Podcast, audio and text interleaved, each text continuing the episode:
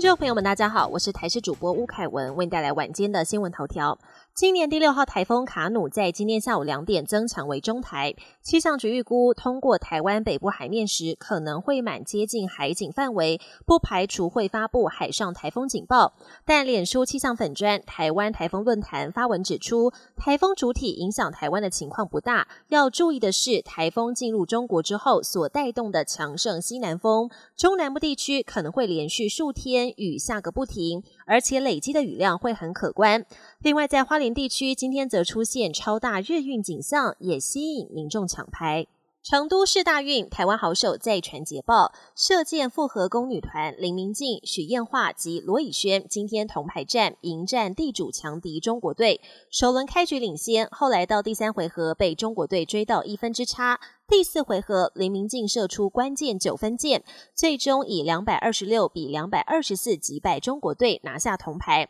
也设下本届首面射箭奖牌。在女团赛事告一段落之后，林明静再度与吴子伟在混双铜牌战合体，对手同样又是中国队，最后缴出连续八支十分箭，亮眼成绩也成功收下铜牌。美国白宫再度宣布对台湾提供三点四五亿美元，相当于一百零八亿台币的军援，内容包括防卫和教育训练，更首度将美军现有库存移交到台湾。而行政院也拟定明年度中央政府总预算，其中的国防预算再度提高，已经逼近四千四百亿元。副院长郑文灿表示，这是政府展现国防自主的决心。国际焦点：泰国南部陶公府一座存放烟火的仓库，二十九号发生爆炸，目前传出至少十二人死亡，一百二十一人受伤，死者当中还包括三名孩童。爆炸破坏半径达五百公尺，造成五十栋房屋全毁，数百栋部分毁损。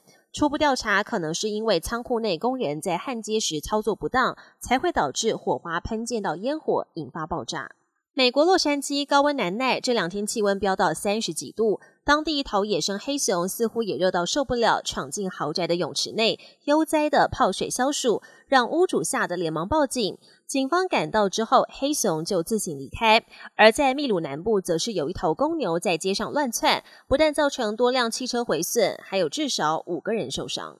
暑假到了，日本不少爸爸妈妈选择带小朋友来趟铁道之旅。像是当地东武铁道公司推出的列车，不但外形时尚酷炫，内部宽敞舒适，有如移动的饭店。而且从浅草站出发之后，一路驶向东武日光站，可以欣赏沿途的美景。车上甚至还有咖啡吧，可以品尝到名店料理。本节新闻由台视新闻制作，感谢您的收听。更多内容请锁定台视各节新闻与台视新闻 YouTube 频道。